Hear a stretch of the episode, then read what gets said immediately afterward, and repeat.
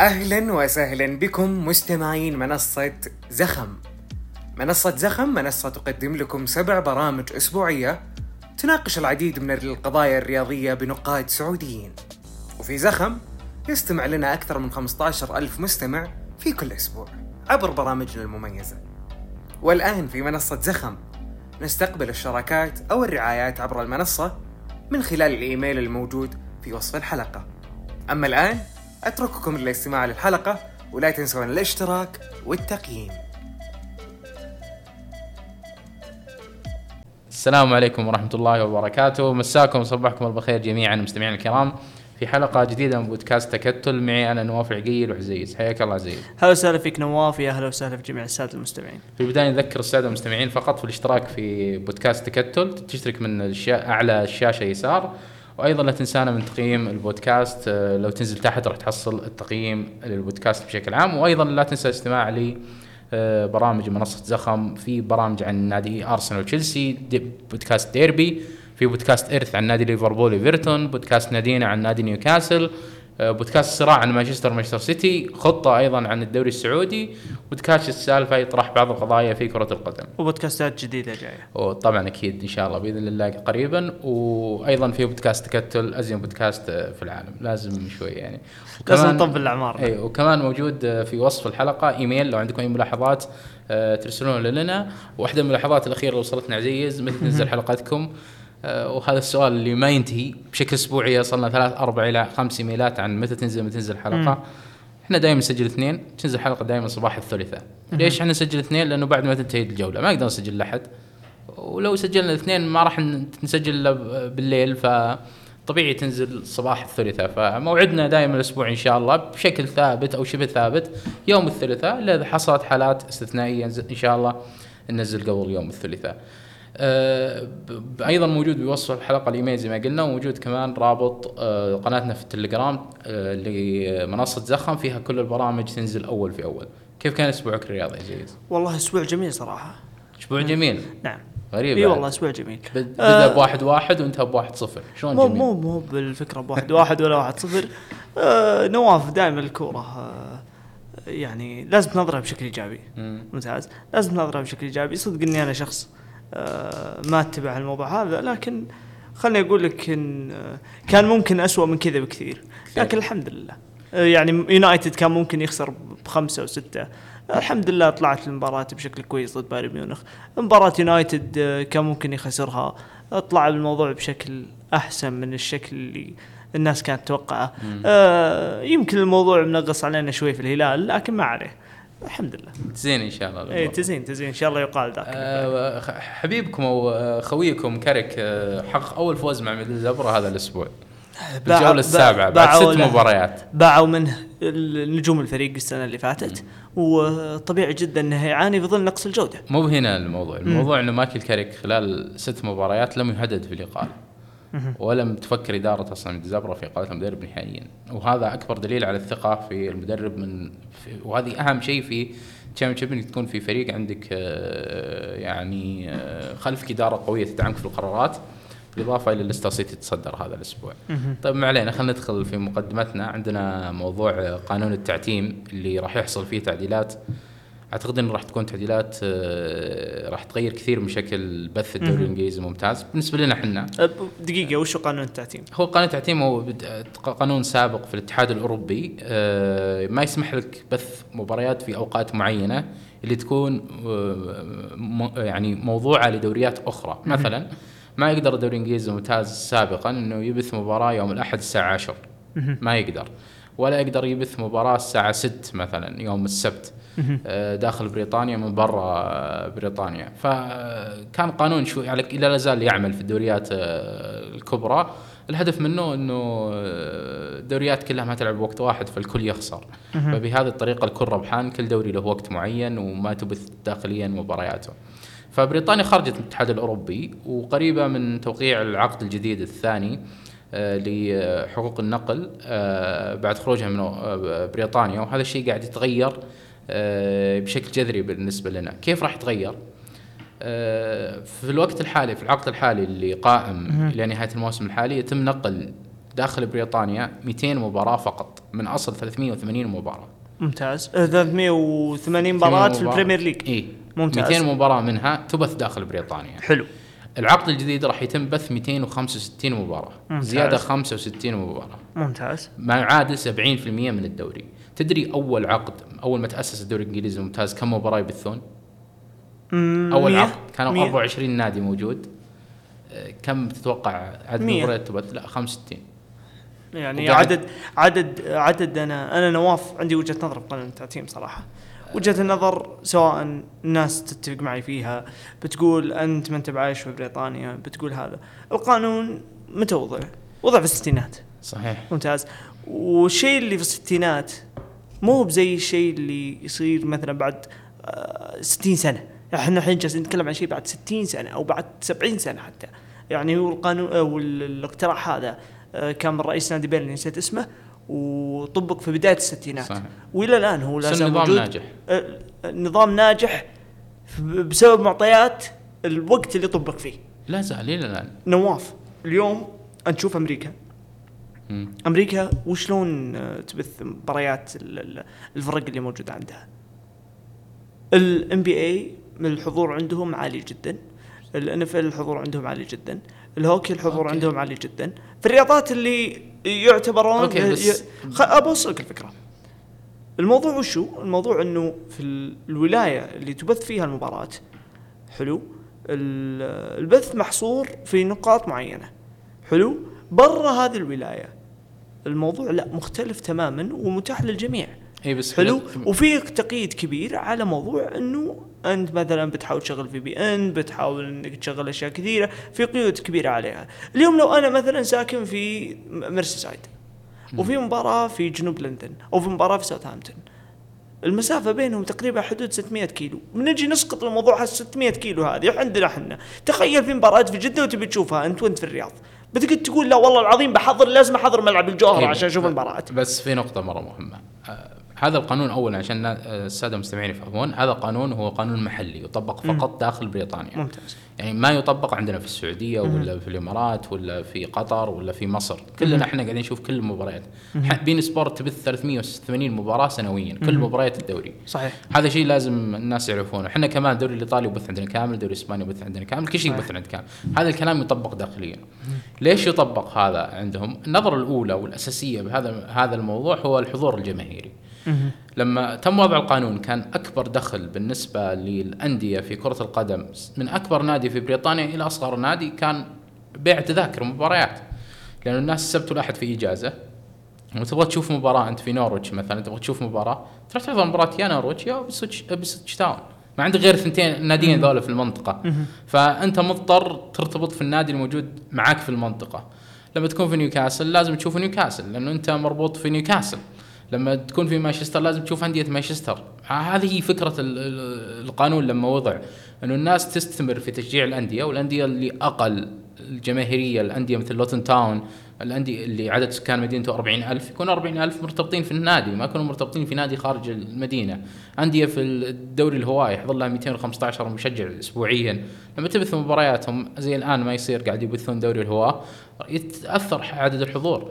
ف فهو الموضوع في موضوع دخول الناس للملاعب والتذاكر بيع تذاكر ما هو موضوع عجزهم عن البث. ال- أنا أنا أتكلم في معطيات الوقت الحالي. إي في الوقت معطيات مختلفة. في الوقت الحالي في الوقت الحالي هم لا زالوا يرون إنه إنه بث الدوري الإنجليزي الممتاز بشكل كامل راح يؤثر. راح يؤثر. وهذا الاختلاف. هذا الاختلاف عشان كذا عشان كذا هم بالنظام هذا الجديد الآن اللي وضعوه مم. ما راح ما راح يتأثرون في موضوع بث مباريات الساعة 3 العصر مهم. يعني مباريات الساعة 3 العصر راح تستمر على ما هي عليه مباراة واحدة تنقل بكامل بريطانيا ليش؟ لأن هذا وقت رئيسي كل الناس تروح تتابع كورة في النادي اللي في مدينتها تبي عندي- تسافر توكل على الله سافر ما عندي مشكلة بس وين الفكرة في الموضوع؟ الفكرة في الموضوع نواف إنه هذا الموضوع بالذات في في معطيات اليوم في الوقت اللي التقنيه فيها. انتقلت نقلة شاسعة عن الوقت اللي أنا وضع فيه القانون. ممتاز. اليوم أنت تقدر تحجب في المنطقة اللي أنت تبي الناس يحضرون فيها.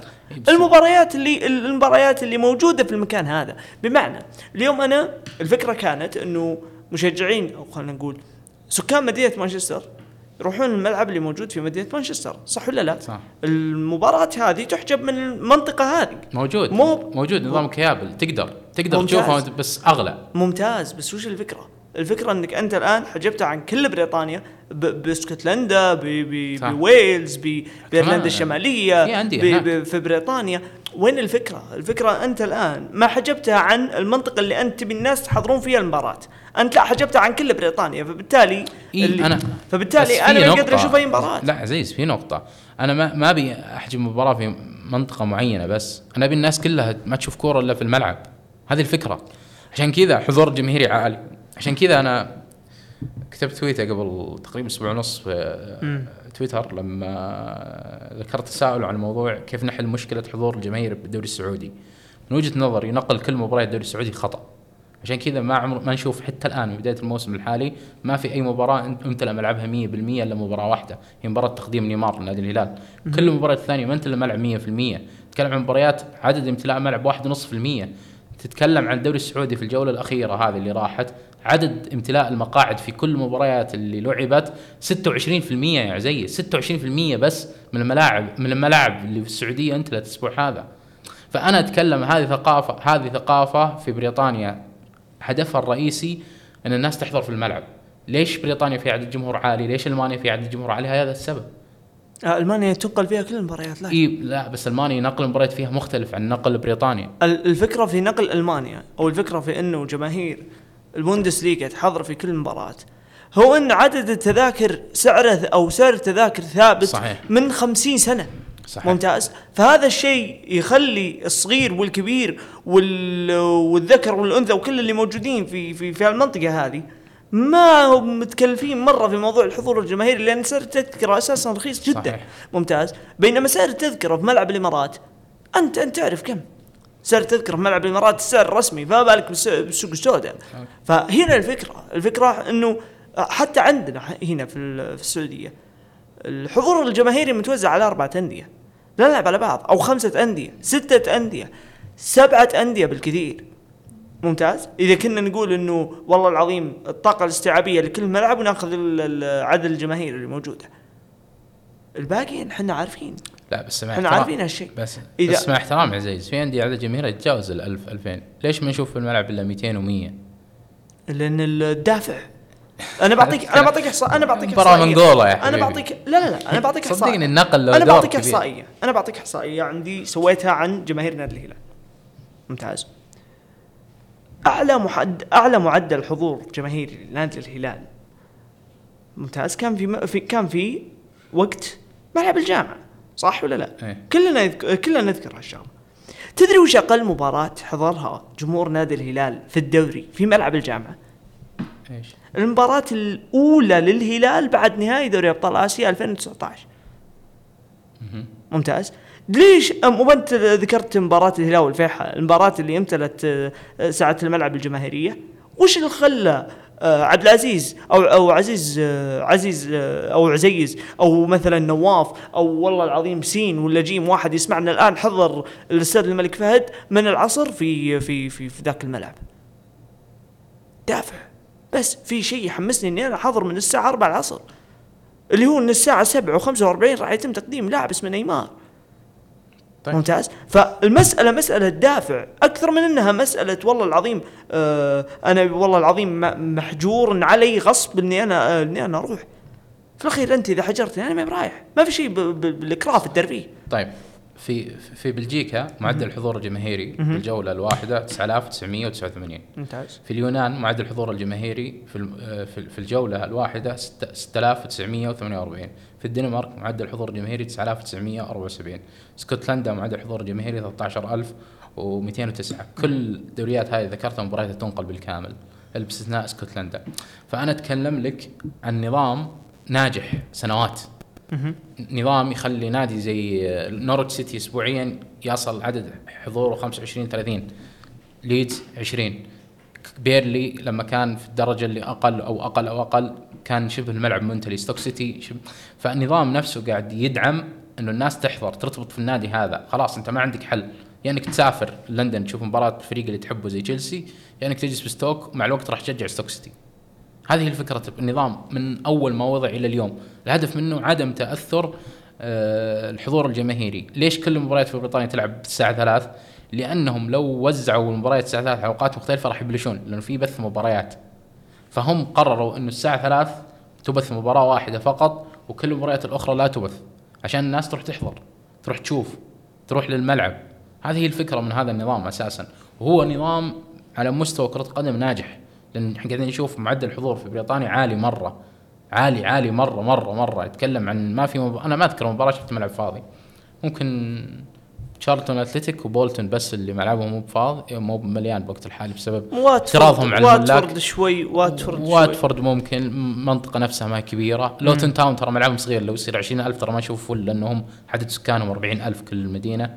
فاحنا نتكلم عن نظام ناجح لكن بشكل عام إحنا وش اللي يفيدنا إحنا؟ وش اللي مستفيد منه؟ إحنا بيزيد لنا 65 مباراة في آه، النقل آه، 9 و45 يوم السبت. بالوقت الحالي بالصفقة الحالية يبث منها 10 مباريات راح يزيد ل 30 مباراة. آه، يوم الأحد 8 ونص آه، حاليا يبث منها مباريتين راح يبث لنا آه، 30 مباراة. يوم الجمعة 9 و45 راح يبث لنا آه، خمس مباريات ف 65 مباراة زيادة على 200 مباراة. آه، ح- بالنهاية إحنا المستفيدين مو هم إحنا أكثر مستفيدين لأنه راح يزيد أوقات بث المباريات بدل لا تكون كل المباريات بوقت واحد. آه، حقوق بث المحلية أتوقع إنها تصل 5.100 مليار pound. الحين ثلاثة أعتقد ولا؟ الحين ثلاثة. آه هذا المحلي بس خمسة آه، فاصلة واحد مليار pound. الخارجي طبعا بيع بالكامل بخمسة فاصلة خمسة مليار pound. نتكلم عن اجمالي آه عشرة و- مليار و600 مليون على كم آه، سنة؟ pound. ثلاث سنوات. طيب خلينا ندخل في مواضيع حلقتنا اليوم. ممتاز. آه في أول مباريات الجولة. القمه المباراه اللي كانت آه، في الموعد آه سواء كانت في يعني إثارتها آه، المستوى الفني الأجواء كل شيء كان مميز في المباراة. ديربي شمال لندن اللي انتهى 2 2 بين أرسنال وتوتنهام. كيف شفت المباراة؟ مباراة من أجمل المباريات هالموسم. إلى الآن ست جولات. يمكن هالمباراة آه، تدخل في توب 3 في يعني خلينا نقول 10 أي من 60 مباراة. هذه من من أجمل ثلاث مباريات في 60 مباراة اللي شفناها الموسم صراحة. مباراة فيها كل شيء تتمناه في الكورة. في حدة وفي سرعة وفي جودة وفي إمكانيات وفي صخب جماهيري وفي إثارة جدل وفي لقطات آه، تحكيمية هنا وهناك وفي في كل ما تتمناه في كرة القدم في مباراة مثيرة صار في مباراة آه، ديربي شمال لندن. ودائما مباراة ديربي شمال لندن هي واحدة من أمتع المباريات صراحة في ال Premier League ومباراة توفت بوعودها واللي يعني خلاني آه، أعجب في المباراة صراحة آه، هو الأداء اللي أبهرني فيه نادي توتنهام صراحة. توتنهام دخل المباراة وممكن الناس ما كانت تعطيهم حظوظهم ممكن الناس ما آمنت بحظوظ توتنهام ممكن الناس ما قدرت الشيء اللي جالس يصير من من من فريق أنجي بوستكوغلو الفريق اللي بالمناسبة ثلاث مباريات هالموسم يتأخرون بالنتيجة ويرجعون يتأخرون بالنتيجة ويرجعون يتأخرون بالنتيجة ويرجعون. زي مثلا مباراة شيفيلد يونايتد مباريات كاملة مهم. سجل هدفين على أقل شيء. يا ساتر هذا رقم رقم كبير. ال- ال- ال- الطريقة اللي دخلوا فيها بالذات بأنه يحاولون يج- آه، يقربون أرسنال من أ- من أقرب نقطة لهم في في منطقة جزائهم. ويحاولون إنهم يتدرجون على خطوط ارسنال بالذات لما يتجاوزون خط الضغط الأول. ويودون الكرة بعدها من عمق الملعب إلى طرف الملعب لكولوسيفسكي أو مثلا ل آه، لبرينن جونسون أو حتى ل- آه، لسون الطريقة هذه كانت مبهرة جدا. أكثر ما أبهرني في المباراة هو أداء جيمس ماديسون في المباراة. جيمس ماديسون حرفيا كان هو النق- نقطة يرتكز عليها نادي توتنهام في المباراة أو فريق توتنهام في المباراة في كل مرحلة من مراحل اللعب. إذا تتكلم عن عملية البناء فهو كان اللاعب اللي ينزل حتى أكثر من بيسوما يستلم الكرة من حارس المرمى وقلوب الدفاع اللي هم فاندرفين وكوتي روميرو. آه، فاندرفين وكوتي روميرو كانوا دائما يكونوا في منطقة آه، موسعين فيها عرض الملعب آه، لما يستلم الكرة فيكاري ويحاول يمرر لأحد الاثنين فبالتالي يكون في منطقة يحاولون أنهم يستدرجون فيها اللي اللاعبين اللي بيضغطون عليهم من أرسنال. وشفنا إحنا لقطة خيسوس اللي كانت ممكن تفرق كثير مرة في المباراة. البداية بالمناسبة من أرسنال كانت بداية جدا إيجابية بداية ممتازة وافتتحوا المباراة بهدف يعني آه هدف هدف خلينا نقول لك إنه كان ملعوب. هذا أرسنال اللي إحنا شفناه السنة اللي فاتت. أرسنال اللي تعودنا عليه إنه يلعب بسرعة عالية وبحده عالية. وخلنا نقول الفريق اللي يلعب ضده يرهق من كثر ما إنهم ما يقدرون يجارون أرسنال السنة اللي فاتت. الفريق هذا لو بنلاحظ اللحظات اللي يظهروا فيها بحدتهم بسرعتهم وقدرتهم على إنهم ينقلون الكرة بشكل سريع وهذه هذه المراحل اللي عانى فيها توتنهام بالمناسبة. لكن لو بتلاحظ في توتنهام عودة لتوتنهام وبالتحديد جيمس ماديسون. جيمس ماديسون كان هو اللاعب اللي صعد الكرة كلاعب رقم ستة. وكان هو اللاعب اللي يطور الهجمة وهو موجود كلاعب رقم ثمانية وهو اللاعب اللي قدم الباص الأخير كلاعب رقم عشرة. هذه النقطة توريك الجودة الهائلة اللي عنده. توريك الشخصية الكبيرة في إنه يستلم تحت الضغط وفي إنه يكون اللاعب اللي يسند عليه فريقه في كل مرحلة من مراحل اللعبة بالكورة. اثنين. ثلاثة قدرته البدنية الكبيرة على أنه يعطي هالمجهود البدني الكبير هذا. إصابته اللي أصيب فيها في الركبة واضطر اضطر من خلالها أنه يطلع شفنا تأثر توتنهام من خلال عملية صناعة الفرص بعد خروج جيمس ماديسون. جيمس ماديسون بالنسبة لي حتى في الإمتاع والجمالية والجمالية الإبداعية متعنا. لو لو بنشوف الهدف الأول الهدف الأول لعب الباص. إلى كولوسيفسكي في المساحة. ولما لعب الكرة في المساحة لعبها بشكل جميل جدا. كولوسيفسكي بعدها أو آه، أعتقد إنه كان بيدرو بورو لا مو كولوسيفسكي بيدرو بورو ولما لعبها بيدرو بورو الكرة اللي طلعها راية راحت لطرف الملعب. كان هو ساكا. أخذ الكرة من ساكا راوغ ساكا دخل منطقة الجزاء. وبعد ما دخل منطقة الجزاء أعطى ال assist لسون. وبنشوف ال ال ال يعني هو اللي بدأ الهجمة. وهو اللي أعطى اللمسة الأخيرة أو اللمسة قبل الأخيرة في الهجمة. ولو بنلاحظ الكورة اللي هو سجل فيها توتنهام الهدف الثاني كان هو اللاعب اللي ضغط على جورجينيو كان هو اللاعب اللي باص الكورة لسون في هذه الهجمة اللي سجل فيها سون واللي كلنا نعرف إن سون أمام المرمى لاعب استثنائي. لاعب كمسدد بالقدمين في في أي زاوية من زوايا المرمى أي حارس أمامه يقدر يسجل عليه. فبالتالي الشيء اللي قدمه البارح جيمس ماديسون شيء يخليني أقول إنه جيمس ماديسون آه، خير خلف لخير سلف. اللاعب رقم عشرة اللي كان سابقا موجود واللي كان أفضل لاعب الفترة فترة تسع سنوات اللي كان ممكن يلعب في في ديربي شمال لندن. حرفيا هالرقم هذا آه، هو مالي. مالي. رقم هاري كين رقم صعب إنك تملاه. لكن إنك أنت تملاه بقياديه كبيرة وبإنك تلعب بشكل كبير بدون كورة وإنك تعطي العطاء الكبير هذا مع الكورة فلا بد إنه جيمس ماديسون يستحق كل الثناء والتقدير على الشيء اللي قدمه في مباراة البارح. وبرضه توتنهام بشكل كامل اللي يقدرون على على على الشيء اللي قدموه مع الكورة والشيء اللي اللي كانوا فيه مستبسلين في الحالة الدفاعية لما كانوا يضطرون إنه أرسنال آه، يدافعون عليهم. فبرافو صراحة لتوتنهام هالعودة وإنه الفريق هذا ما استسلم. صحيح إن الفريق هذا كان توفق في آه، مسألة إنه جابريل خيسوس ما سجل الهدف الثاني. كان ممكن تقتل المباراة كان ممكن تروح منحنى آخر كان ممكن تروح ثلاثة كان ممكن تروح أربعة لكنهم ما آه، بعد هالهجمة هذه ما خسروا كل اللي يملكونه ما خسروا كل شخصيتهم يعني نفسها ما خسروا أنفسهم كلاعبين. وبعدها دخلوا في المباراة تدريجيا إلى الدقيقة 30 بعد تسديدة برينن جونسون. صدق إنها طلعت برينن جونسون بس دخلت 10 لعيبة ثانيين ممتاز. يعني برينن جونسون كان اسوء لاعب في الملعب بالنسبة لي. لكن دخل فيها ماديسون دخل فيها سون دخل فيها آه كولوسيفسكي دخل فيها بيسوما دخل فيها سار دخل فيها كل لعيبة توتنهام حتى اللي في الدكة إلا برينن جونسون. ممكن كان هو ضحية المباراة لكن خلى فريقه يطلع بشكل أفضل من خلال الهجمة. هذه يمكن لو اختزلناها في في برينن جونسون يعني بالذات. آه لكن بالنسبة لنادي توتنهام تحديدا توتنهام تحديدا يقدرون صراحة ويحيون على الشكل اللي طلعوا فيه في المباراة. علمنا وش رأيك فيهم؟ أول شيء المباراة ما توقعتها تطلع بالشكل هذا. يعني توقعت المباراة تكون يعني أقل رتم. يعني ما توقعت إنها تطلع بالرتم هذا اللي كان صراحة من بداية المباراة نهاية المباراة كان رتم عالي. آه، أرسنال بدأ المباراة بشكل كويس.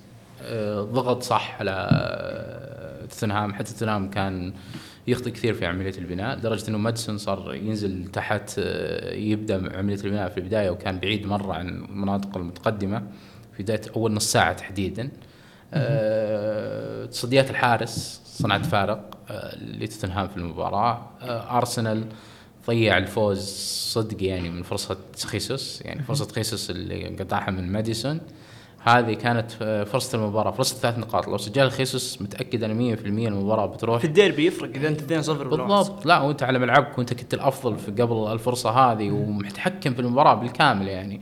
ومتقدم 1-0 كان هذا الهدف الثاني. فكان راح يفرق معك كثير على المستوى يعني شخصية اللاعبين نفسيا. توتنهام تأثروا كمان لأنه واضح أصلا كل دقيقة كانت تمشي في المباراة. توتنهام يبدأ يدخل تدريجي في المباراة. يبدأ شوي يدخل حبة حبة.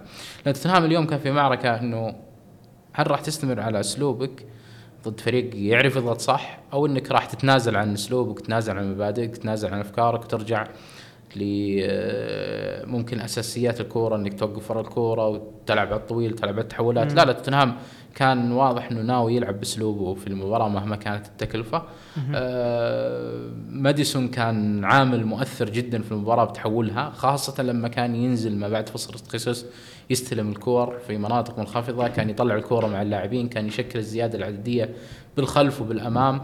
مع التحولات توتنهام السريعه الصراحه التحولات في توتنهام مرة مرة مرعبة. راح تكون مشكلة للأندية الكبيرة راح تلعب ضد توتنهام الموسم هذا. آه، الرسم اللي بدا فيه آه، أنجي بدون ريتشارلسون شكل مثالي لتوتنهام. يعني تواجد ريتشارلسون مع احترامي للاعب هذا بهذه المباريات نقص على الفريق. ما راح يكون مفيد لأن الفريق أصلا حتى لو بيلعب كره مباشرة ما راح يلعب كره مباشرة. توتنهام ما يفكر أصلا يلعب كره مباشرة مثل هذه المباريات. فخسارة تواجد لاعب مثل ريتشاردسون في في المباراة. هذا كان من أنجي إنه بدأ بسون كمهاجم.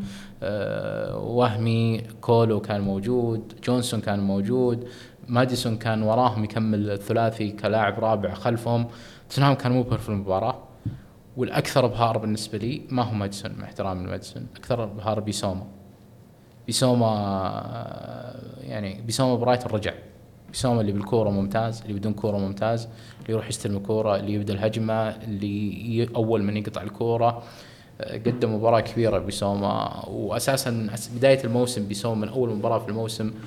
قاعد آه، يطلع بالمستوى level أعلى. شوي شوي شوي شوي لين في مباراة ارسنال صراحة. هذا بيسوما برايتون. ويحسب لانجي انه رجع اللاعب هذا. آه، ذهنية توتنهام كانت قوية ممتازة. اللي صار في المباراة لو صارت توتنهام سابقا توتنهام يخرج من المباراة. لما كان كونتي مدربهم أو مورينيو مدربهم توتنهام كان يخرج من المباراة. في نقطة يمكن نسيتها أو آه ما يتكلموا عنها كثير وما حسيت إنه كثير يتكلموا عنها. السنة اللي فاتت واللي قبلها واللي قبلها أو يمكن من زمان توتنهام في لحظة مهمة من المباراة يسوي خطأ تافه ما يساعدهم عليها لوريس إنه مش إنه يشيلها. ممتاز؟ في لقطة كانت قبل لقطة خيسوس. اللقطة اللي انفرد فيها قبل آه إيدي نكيتيا واللي واللي سددها على فيكاريو. تصدى لها فيكاريو. في أكثر من تسديدة كانت ممكن فيكاريو شال هدفين غير هدف خيسوس. فعلا. فهذه النقطة هي ممكن فيكاريو ما حصل عليه على على على مرماه. غير يمكن هالفرصتين اللي تعتبر فرص محققة محققه ممتاز؟ لكن الفكرة في وش؟ الفكرة إنه لما احتاجك الفريق لقاك صحيح. ممتاز؟ فهذه النقطة بالنسبة لي هي ممكن تكون عامل فارق. فيكاريو كان مهم جدا بالكورة فيكاريو مهم جدا في صحيح. انه يبقي فريقه في المباراة فيكاريو مهم جدا في إنه يعني في لقطة مهمة. بالنسبة لي أنا بعد ما سجل كوتي روميرو في مرماه شفت فيكاريو يوم كان يقول كان يعني زي اللي يشجعه. وإنه يبقي خويه في المباراة وإن هذا. هذا بالنسبة لي لقطة إيجابية. وبرضو حتى لما اخطا دويجي في في في كرة في كرة على ساكا في في هجمة إنكيتيا برضو كان يحيي دويجي وكان يقول له إنه لا هذه الأمور هذه تصير وما عندك مشكلة. فبالنسبة لي أنا هذه نقطة مهمة فارقه في في في في توتنهام. زي ما بنتكلم عنها في واحد من الحراس اللي بنتكلم عنهم اليوم في إنه قديش هو يبقي فريقه في المباريات. برضو كان فيكاريو واحد من المهمين جدا الفريق في كله. يحسب الفريق إنه ما انهار لأن سابقا لو تعرض توتنهام مثل هذه المواقف هدف في مرماه مدافع سجله بعد الهدف اللي سجل من المدافع في مرماه فرصة كانت محققه ضايعه من خيسوس. غالبا كان توتنهام يطلع من جو المباراة مع كونتي مع مورينيو مع نونو سانتو. كان يطلع توتنهام بسهولة من جو المباراة. حتى الفترة الأخيرة مع بوكتينو توتنهام كان سهل مرة يطلع من جو المباراة. هذه المباراة توتنهام ما طلع. يعني رغم الأخطاء الكثيرة اللي صارت البلنتي آه، الهدف الأول كان يرجع توتنهام بسرعة كان توتنهام حاضر. ذهنيا اللاعبين كانوا موجودين وهذا الشيء يحسب لأنجي اللي آه، قاعد يسوي إعادة ضبط مصنع في توتنهام. آه، أو إعادة ضبط ثقافة بشكل عام في توتنهام. أنت تعرف أنجي الحين كمل حوالي 115 يوم في توتنهام. اللي سواه بعيدا بعيدا عن الملعب أشياء ما هي بسيطة.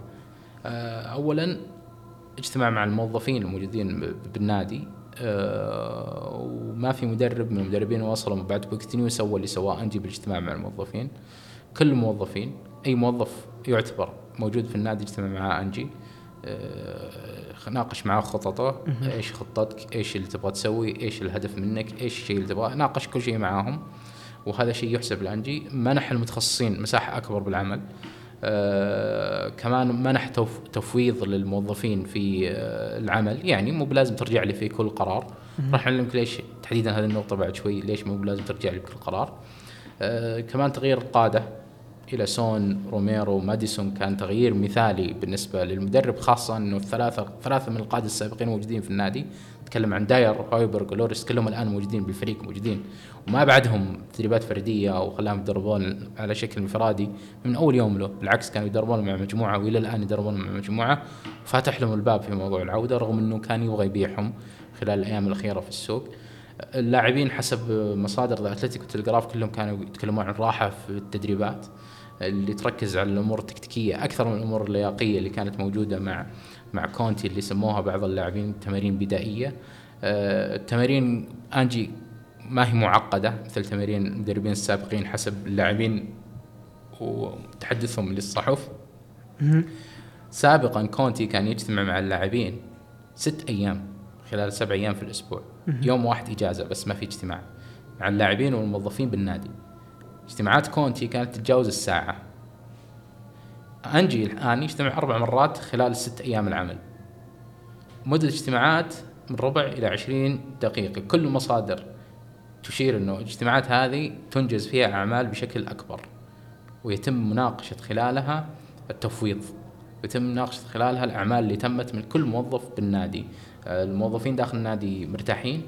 آه، كمان أنجي ألغى فكرة المعسكر قبل المباراة بيوم. إذا بنلعب في ملعبنا كل واحد ينام ببيته يجيني صباح المباراة نحضر المباراة من الصباح ما حد ينام عندي من الليل. وهذا شيء أصلا آه، لاعبين الشباب بالوقت الحالي يفضلونه بشكل أكبر نعطيهم راحة أه تعرف إنك لازم تتعامل مع الجيل الجديد بشكل مختلف مو مثل. أول معسكر ما معسكر. الاوضاع الان اختلفت. حتى موضوع عزل اللاعب عن ال social media أنا شايفه هذا شيء سخيف بالوقت الحالي. خلاص ما تقدر تعزل اللاعب عن شيء موجود بالوقت الحالي. يعني سابقا ما تقدر تعزل اللاعب عن الإعلام. الاعلام موجود. كيف تجي الحين تقول اللاعب بعزلك على ال social media؟ ال social media هي الإعلام. فهو موجود مع اللاعب عزلهم قبل المباراة بيوم ما هو شيء. لا إله إلا الله. فاللي سواه أنجي في توتنهام هو أكثر بكثير من مجرد يعني بداية مميزة واعاد ثقافة النادي. والصراحة الرجل مناسب المناسب كان مناسب. تكلمنا عنه كثير بداية الموسم. قلت لك إنه مدرب عنده خبرة بالكرة البريطانية. تدريب نادي سلتك ما هو تدريب نادي صغير. فعلا.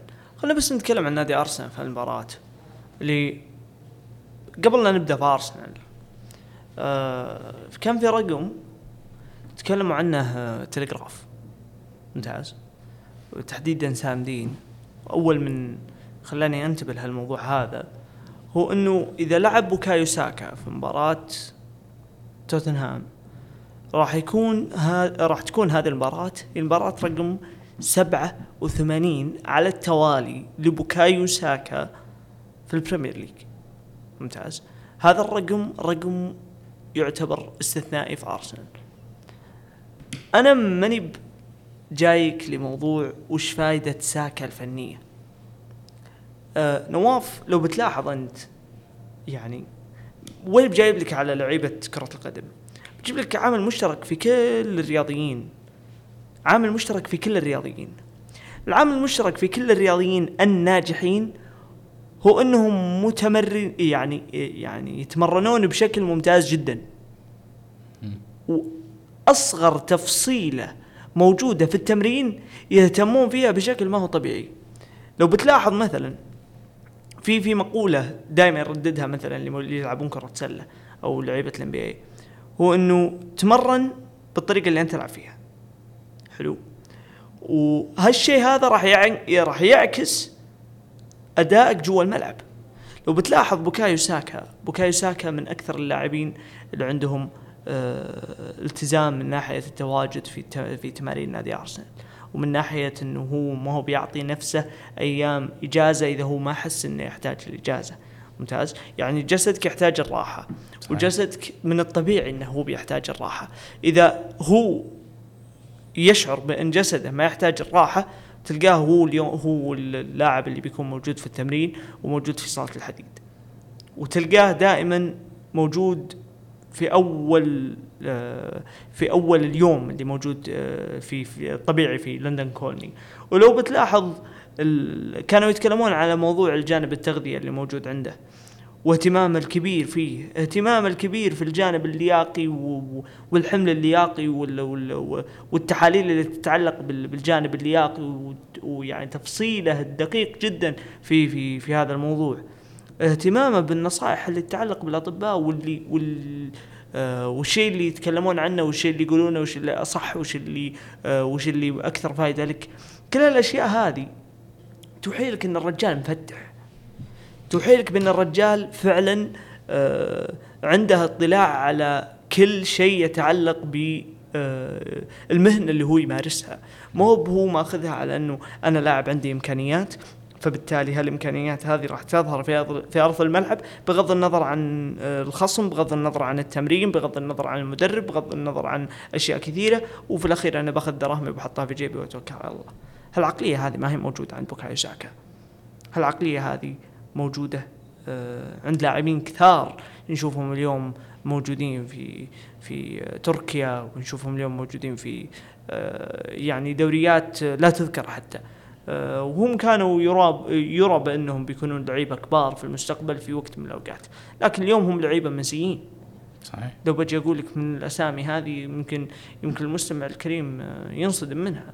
لكن بوكايو ساكا بمثل هالعقلية هو اليوم جالس يفرض نفسه كأحد أفضل الأجنحة في العالم. صحيح. بهذه الطريقة.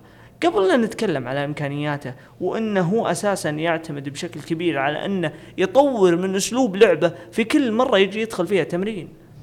هذه النقاط تخليه فعلا رياضي من الطراز الرفيع. قبل لا يكون لاعب كرة قدم من الطراز الرفيع. صحيح. فبالتالي بوكايو ساكا يستحق كل التقدير والاحترام على الشيء اللي هو جالس يسويه. قبل لا حنا نجي نشوف ال 90 دقيقة اللي هو يوريها.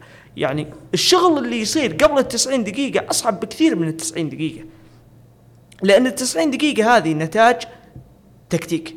ونتاج آه عمل لياقي ونتاج صحة نفسية ونتاج آه توفيق. يعني أشياء كثيرة أشياء كثيرة أشياء كثيرة. فبالتالي أنت طوال الأسبوع بتقعد تشتغل علشان تورينا الناتج هذا في يوم واحد اليوم هذا. لا فيه لياقة ولا فيه أشياء كثيرة وفي تعامل مع ضغوطات وفي تعامل مع كمية هائلة من المعلومات اللي أنت بتجي تدخل فيها لل 90 دقيقة هذه. فبالتالي أنك تقدر تتعامل معها لمدة 87 مباراة على التوالي بدون إصابة. طبعا فيها جانب توفيق. ما. نقول إنها ما فيها جانب. توفيق. لا فيها جانب توفيق. لكن الجانب الأكبر فيها مو بتوفيق. لكل مجتهد نصيب. لكل مجتهد نصيب. والتوفيق ما يجي للأغبياء ما يجي للشخص اللي مو بيعمل. التوفيق يجي للشخص اللي يعمل. صحيح. وبوكايو ساكا يستحق كل الاحترام وأعتقد إنه مباراته اللي قدمها وسجل فيها الهدفين ربما تكون آه، يعني آه، مكافأة له على على موضوع ال- ال- الشيء اللي هو كان يقدمه في ال 87 مباراة هذه بالذات في مباراة ديربي وديربي شمال لندن ومباراة في ملعب الإمارات ويسجل فيها هدفين ويطل ويتألق وينجم. أنا أعتقد إنه بوكايو ساكا لابد انه ياخذ حيز من من حلقة اليوم بسبب الشيء اللي هو قدمه على الأقل في ال 87 مباراة. 22 سنة مواليد 2001 هذا اللاعب. ساكا. خريج أكاديمية أرسنال ومن جديد الأكاديميات تعطيك حل. الأكاديمية لما تعطيك لاعب يفرق معك كثير. لما تشوف ساكا فودين يعني خلاص ترتاح وانت تشوف لاعب من خريج أكاديميتك آه، كلاعب أساسي آه، لأنك آه، بعيدا عن نجاح اللاعب وفائدته للفريق آه، واجهة للأكاديمية واجهة للنادي إنه ينجح لاعب بهذا الاسم.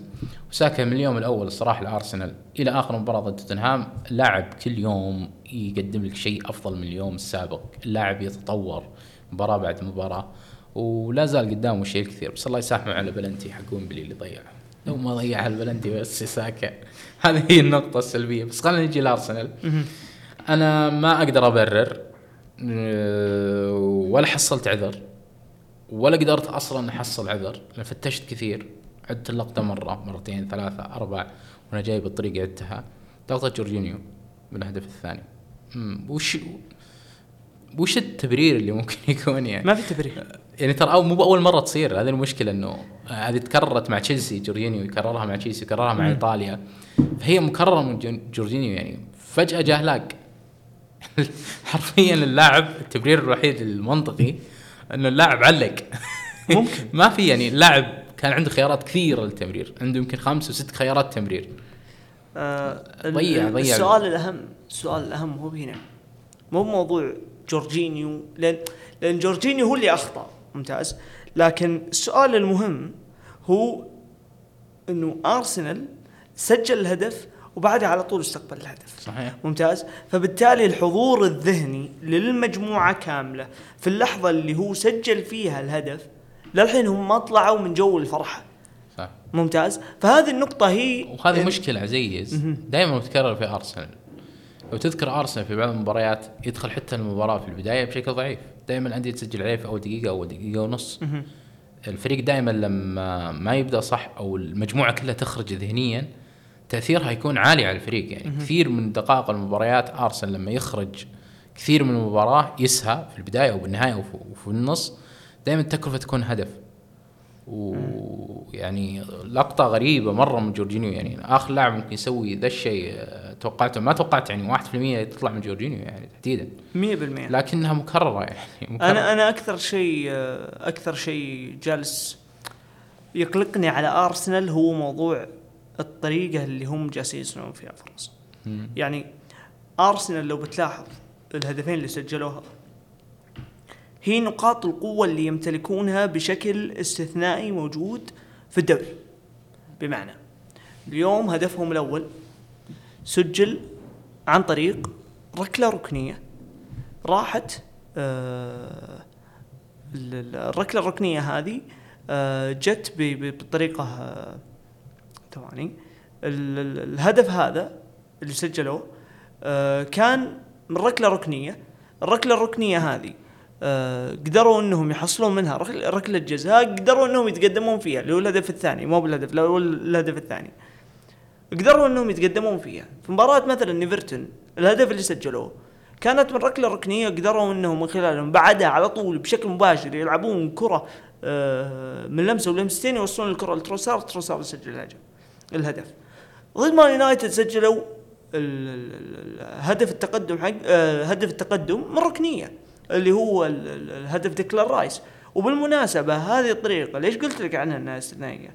لأنها فعلا جلست لهم الخصوم ضد الخصوم اللي أرسنال يلعب ضدهم، بمعنى توماس توخيل لو بتلاحظ الطريقة اللي انتهجها في الطريقة اللي يونايتد أو أو اللي واجه فيها يونايتد في مباراة الشامبيونز ليج كانت تشابه الطريقة اللي أرسنال دخل فيها ضد مانشستر يونايتد في في, في الكرات الثابتة.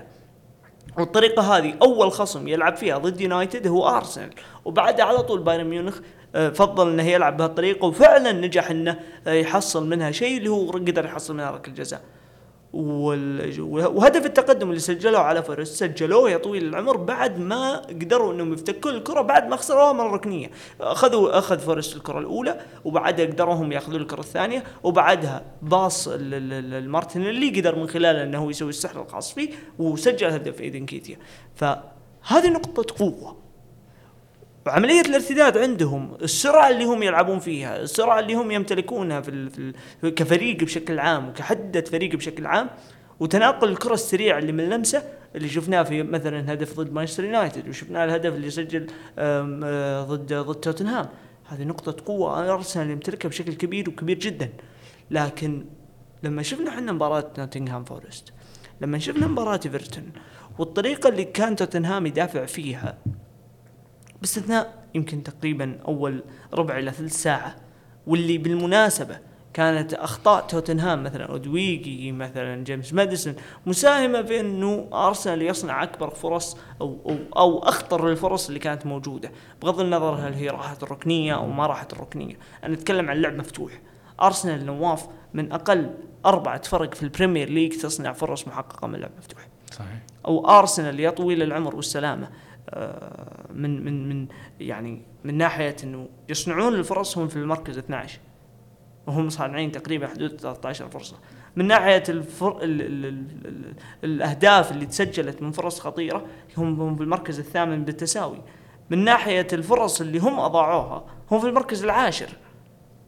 ممتاز؟ يعني أرسنال تقريبا ما هو بالفريق اللي يضيع الفرص الخطيرة بكثرة لأنه مو قاعد يصنعها أساسا. صحيح. لو بتشوف مباراة في مباراة إيفرتون وفي مباراة نوتنغهام فورست وأعتقد في مباراة فولهام أو مباراة توتنهام والله أنسى الإحصائية آه، هم صنعوا فرصة واحدة بس محققة من آه، من من لعب مفتوح.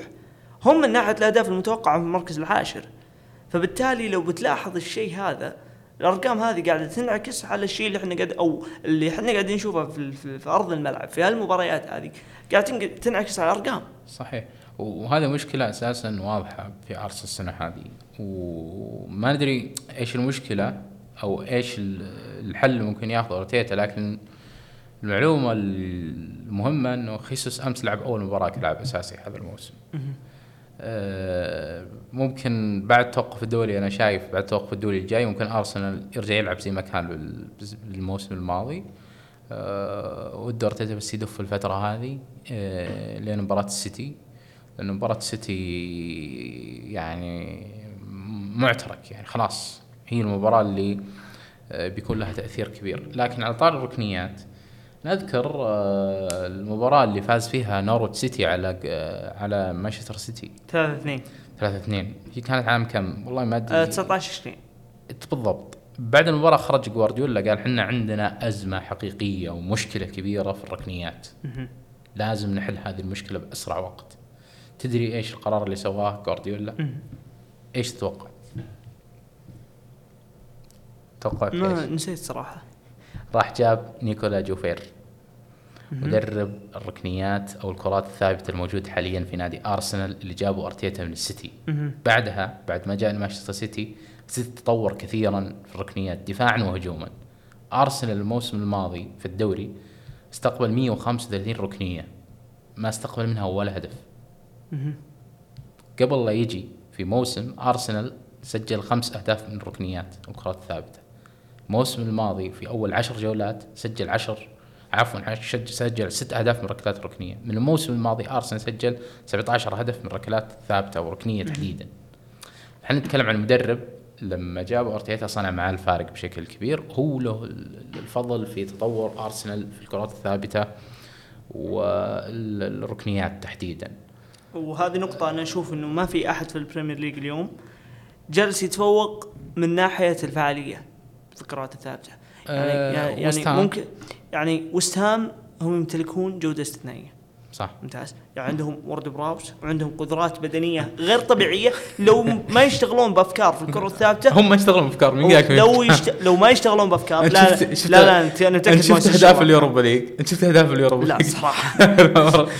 وارد براوس يرفع على رأس اللاعب. ممتاز. يا رجل محمد قدوس جايهم انه يكون لاعب تقني يكون لاعب مبدع يكون لاعب يقدم حل مختلف. أول هدف لهم الركنية راس.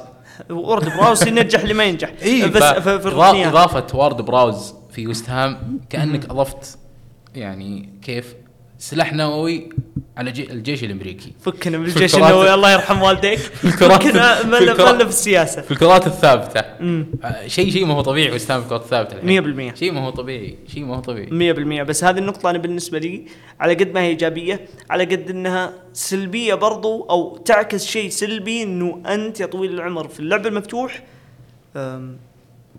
ما أنت ب- جالس تعطي بشكل كبير.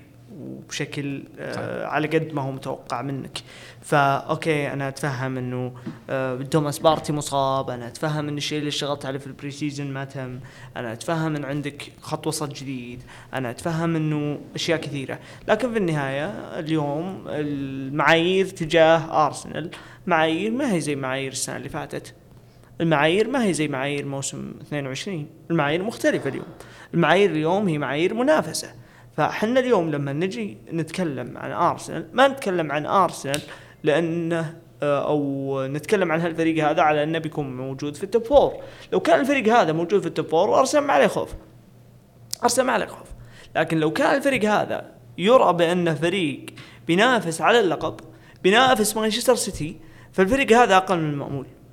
ممتاز. واقل من تطلعات الجماهير اللي اللي اللي أعتقد أعتقد والله أعلم إنهم يتوقعون من فريقهم هالسنة هذه إنه ينافس آه، مانشستر سيتي آه، في في في في صراع آه، اللقب. آه، ما أعتقد إنه أرسنال آه، هالموسم هذا إلى الآن آه، مقنع بالقدر الكافي من ناحية المستويات في الحالة الهجومية مع الكرة في اللعب المفتوح. والله الدوري كله ما حد فيه مقنع. كم شخص. يعني كم نادي بس مقنع بالدوري مم. كله. فحاله غريبة الصراحة بداية الموسم هذا بشكل عام حالة غريبة. لكن قبل لا نطلع مباراة أرسنال آه، إيش رأيك برده فعل رامسديل؟ آه، صراحة أنا كنت أعتقد إنه آر- إنه رامسديل آه، ممكن في البداية يزعل. آه، يعني هو الحارس الأساسي. صح. وجالس يشوف إنه مكانه تم تهديده. وإنه هذه ثلاث مباريات على التوالي يكون فيها دكة فما اعتقدت إنه آه، رامسديل بيكون ب- ب- بالشكل اللي ظهر عليه في المباراتين اللي فاتوا صح. في مباراة في- المخرج بعد سبحان الله ما في مباراة. إيفرتون وفي مباراة في صح مباراة توتنهام. والمخرج في المباراتين هذول ما يلقى طلب بحالات إيجابية ما إيه. ندري إذا كان في شيء ثاني ما نعرف عنه لكن بشكل عام تصفيقه بعد صدى رايه اللي أشوف أنا تصدي الموسم إلى الآن يعني لقطة إيجابية وما تثير يعني ال- الصحافة. ال- ال- اللقطة أو- اللي كانت يحيي فيها اللعيبة ب- بوقت دخولهم من. نفق القدس مبارك. جودسون بارك بعد. آه لكن اليوم سامي مقبل خرج بخبر آخر ويؤكد إنه لا زال بايرن ميونخ يبغى الحارس تشيلسي يبغى الحارس آه والحارس عنده نية للخروج. فبنشوف شو راح يصير الأيام الجاية. لا أهم شيء طالما إني أنا موجود في مكان. أكون في إيجابي بغض النظر وش بالضبط. وش كان. آه، بالضبط. آه، يعني تحسب- تحسب. يعني ها- تحسب تحسب له تحسب تحسب له. صراحة ورده فعل يحيى عليها. طيب خلينا نطلع للمباراة الثانية. آه قبل قبل لا نطلع أربع مدربين آه فقط في تاريخ الدوري الإنجليزي الممتاز سجلوا هدفين في أول ست مباريات لهم. كارلو أنشيلوتي مع تشيلسي بيب جوارديولا مع مانشستر سيتي شكسبير مع ليستر سيتي. هدفين عن- في أول ست مباريات لهم؟ إيه. كل ست مباريات أول ست مباريات سجلوا هدفين على الأقل في كل مباراة. والمدرب الرابع هو أنجي مدرب توتنهام الحالي. طيب خلينا نروح للمباراة الثانية مباراة ممتاز. سيتي ونوتنغهام. آه خلينا خلينا ابدا أنا. آه لأنه في عندي كلام شوي عن السيتي الصراحة آه، بعيدا عن النتائج. أول شيء الشوط الأول آه، ضد نوتنغهام فورست السيتي كان استثنائي. فريق سريع بالكورة. آه، تحركات اللاعبين بدون كورة كانت ممتازة. آه، التمريرات كانت دقيقة بشكل عالي جدا. آه، سجل الفريق هدفين. الهدف الأول كان هدف مبهر مرة بعد 46 تمريرة. وآخر تمريرتين هي الأمتع يعني نتكلم عن كرة رودري الطويلة ولا تحضير وولكر والفودين شيء شيء من الخيال. الفريق أتم المباراة بشكل مثالي بالشوط الأول. الشوط الثاني بعد طرد رودري الفريق يعني رجع يعني يعني رجع للأساسيات. آه، ما صار آه، آه، يعني اللي أنا أبي أوصله إنه أظهر السيتي في الشوط الثاني إنه عنده مرونة أعلى. يعني في في في, في مجاراه أحداث المباراة بعد الطرد. لكن هذا ما هو سيتي جوارديولا الموسم الماضي. هذا هذا الفريق فيه أربع لاعبين مباشرين. في في في دوكو في ألفاريز فيه هالاند. فودن. وكمان فودن لاعبين مباشرين بشكل ما هو طبيعي يعني لما آه، في السابق لما الفريق يملك يمسك الكورة. مثلا أذكر مباراة فولهام اللي كان فيها طرد لكانسيلو. الفريق أنهى المباراة بشكل مثالي. وأنهى المباراة أستون أي فيلا-. أستون فيلا في ملعب الفيلا بارك. أستون فيلا بالفيلا بارك. الموسم هذا الفريق لما تعرض للطرد الفريق ما انهى المباراة الشوط الثاني بشكل مثالي بالاسلوب اللي يبغاه بالعكس شفنا كرات طويلة أكثر الشوط الثاني. شفنا الفريق يخسر كورة بشكل آه، أكثر ما يبني الفريق. وجود أربع لاعبين مباشرين في التشكيله الاساسيه للسيتي آه، ممكن الاصابات سبب رئيسي بتواجدهم كلاعبين أساسيين. لكن آه، نقطة واضح إن جوارديولا ما راح يكون راضي عنها مستقبلا. بشكل عام ألفاريز يستمر كلاعب يعني قاعد يقدم مستويات كبيرة. آه، تمركزه دائما بين قلوب الدفاع وخلف المحاور. ممتاز جدا. ولما يستلم اللاعب يا عزيز يلف بالكورة كأنه يعني كأنه يناول. يعني الولد عنده قدرة رهيبة جدا بالدوران بالكورة. بشكل يا رجل تخيل هالاند. أنا أتوقع أكثر لاعب أكثر لاعب مرتاح في الوضع الحالي هو هالاند. مم. هالاند لما يلف الفاريز بالكورة سابقا لما كان دي بروين يلف بالكورة أو أي لاعب آخر يلف بالكورة هالاند يكون معاه لاعبين. حاليا الفاريز صار يسحب معاه أقل شيء قلب دفاع ثاني. فإحنا نتكلم عن لاعب قاعد يعطي هالاند آه، فرصة أكبر إنه يكون منفرد بلاعب ضد لاعب وصارت كثير في المباراة. وضيع هالاند هدف محقق والمباراه السابقه صارت كمان ضيع هالاند هدف محقق. لكن بشكل عام الصراحة السيتي بالنسبة لي ما كان مقنع. آه أنا أنا قبل لا نبدأ ب- آه لقطة رودري لقطة لازم ينتقد عليها لازم ينجلد عليها لازم آه ما يحط فريقه بهالموقف المخيس هذا. لأن حرفيا فريقك آه يعني ما أبالغ إذا قلت رودري أفضل لاعب نص في, في البريمير ليج اليوم. لا لا مو بالعالم. حتى لو قلنا بالعالم. بالعالم. رودري بهالقرار هذا فريقك راح يحرم منك ثلاث مباريات. والثلاث مباريات هذه واحدة منها بتكون مباراة آه على الأقل إعلاميا هي مباراة آه صدارة. صح. حتى لو كنت متصدر هي مباراة صدارة. آه ضد أحد المنافسين المباشرين المتوقع لهم أنه ينافسك هالموسم ولا بد أنك أنت تكون عارف الشيء هذا. فإذا أنت ما قدرت تتحكم ب- ب- بردة فعلك حتى لو كانت اللقطة هذه مستفزة حتى لو فقدت ها- حتى لو الشيء هذا ممكن يصير أنا ما أعتقد أنه بيب جوارديولا راح يسامحك لو خسر من مباراة أرسنال. ما أعتقد بيب جوارديولا راح يسامحك أبدا لو خسر من ملعب الإمارات. يعني ممكن يسامحك في حالة التعادل. مباراة ولفرهامبتون شايفها. أ- مباراة ولفرهامبتون صعبة ما يبغاها نقاش بس يقدر يفوز فيها سيتي بدون رودري. مباراة أرسنال راح يلعبون فيها بدون كيفن دي بروينا بدون رودري. ممتاز. والسنة اللي فاتت كان عندهم لاعب استثنائي اسمه إلكاي جندوجان والآن هو موجود في برشلونة. صح. فبالتالي مانشستر سيتي في هذا في هذا التحدي. رودري دخلهم فيه وبطريقة بايخة. بس النقطة بس في الثانية نقطة قبل هذه. آه، الموسم هذا تحديدا السيتي كل ما دخل فيه مشكلة الفريق قاعد يظهر لنا إنه يقدر يتعامل مع المشكلة. مم. حتى بالطريقة اللي ما هم متعودين عليها يعني. مية بالمية. حتى لو يسوون أشياء ما هي من مبادئ جوارديولا أو أساسيات اللي يسو اللي يبغاها. جوارديولا بالفريق لكن يقدروا يتعاملوا مع المشاكل ال- فهذه مشكلة مشكلتها الرئيسية إنه ثلاث مباريات راح يغيب عنها رودري. مرة مرة مباريات صعبة. نيوكاسل برا ملعبك في الكاس ولا أتوقع نيوكاسل راح يلعب بالصف الثاني في الكاس. مباراة ولفرهامبتون على المولينو مباراة آه، أرسنال في ملعب الامارات ف- ال- ال- النقطة المهمة أنا بالنسبة لي هي يعني رالف رانكنيك كان مرة يتكلم في واحدة من ال- ال- المقابلات. يقول شو النمط المشترك في آخر ثلاثة شا- آه، أبطال دوري ال- ال- أبطال لبطولة دوري الأبطال؟ اللي هو في موسم 19 في موسم 20 وفي موسم 21 النمط المشترك في هذول الثلاثة هي قدرتهم الكبيرة والمهولة على إتقان الحالات اللعب بال system اللي هم يبغونه. بمعنى في الحالة الدفاعية لما أنا أكون بال deep block أنا ممتاز. على الأقل سبعة من عشرة. لما أنا أحاول إني أنا ألعب على التحول الدفاعي.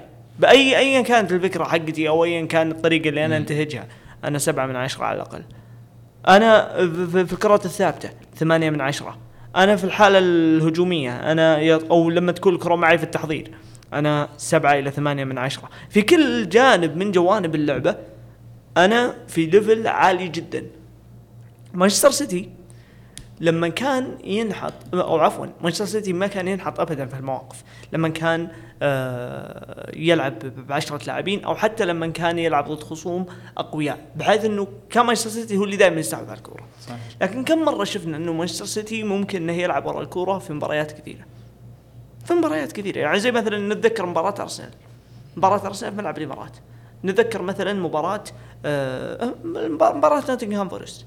خلينا نقارن هذه المباراتين مثلا مباراة صار فيها طرد أو مباراه أو حتى لو ما صار فيها طرد. والمباريات اللي كان يا طويل العمر مانشستر سيتي ينطرد فيها اللعيبة. كان دائما مانشستر سيتي يحاول إنه يسجل هدف وبعدها يستحوذ على الكورة يستحوذ على الكورة يحاول يخلص دقائق. حاول يخلص الدقائق. يدافع بالكورة. اليوم مانشستر سيتي مرتاح هو يدافع بالكورة. اليوم مانشستر سيتي مرتاح مع الكورة. اليوم مانشستر سيتي مرتاح بالتحولات الهجومية. اليوم منش... وهذا وهذا اللي ذكرته في موضوع اللعيبة المباشرين. لو مانشستر سيتي قدر أن أو حاول إنه يكون الفريق المباشر هو اليوم عنده جوليان الفاريز وعنده دوكو. لو حاول إنه بيكون الفريق اللي يحاول إنه نوعا ما يكون مباشر بيكون عنده آه، في الفودن وبيكون عنده آه، برناردو سيلفا. لو بيحاول إنه يحتفظ بكورته بيلقى عنده برناردو سيلفا وبيلقى عنده جاك جريليش. فبالتالي هالنوع أو أو كون إنه هو يقدر يلعب أي game يبغاه بأي جناح هو يبغاه هذه النقطة بالنسبة لي حتى لو ما كان squad كبير يعني لو بتشوف مانشستر سيتي في آخر خمس سنين ال squad حقهم ما كان كبير لكن ال squad حقهم كل لاعب فيه يقدر يلعب أكثر من دور صحيح. فبالتالي يغطي النقص اللي موجود حتى لو كان في نقص إلا في مكان رودري يعني خلينا نقول السنة اللي فاتت تحديدا.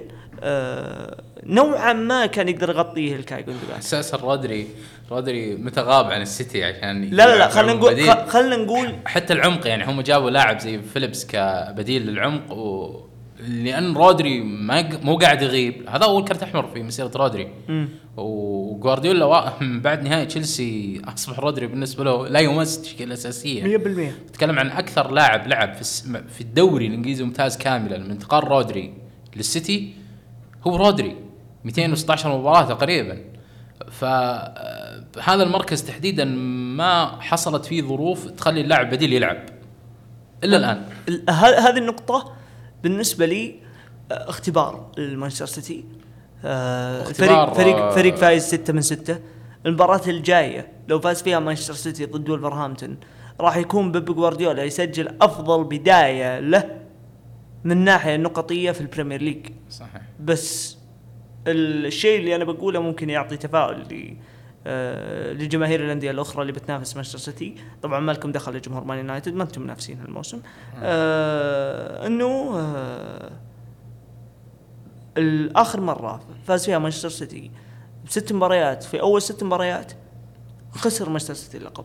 هالموسم أعتقد إنه مانشستر سيتي راح يفوز باللقب. يعني ما أنا قلت جمهور مان يونايتد لا حتى جمهور الأندية الثانية يعني وش فيكم؟ السيتي بيفوز باللقب. قفل الليلة. أنا من أول جولة إحنا باركنا لهم صراحة. فأنا مريح فأنا مريح عمري. لسه في واحد ورا- مريح عمري. في واحد واحد ورا قاعد يحمي لا تخاف.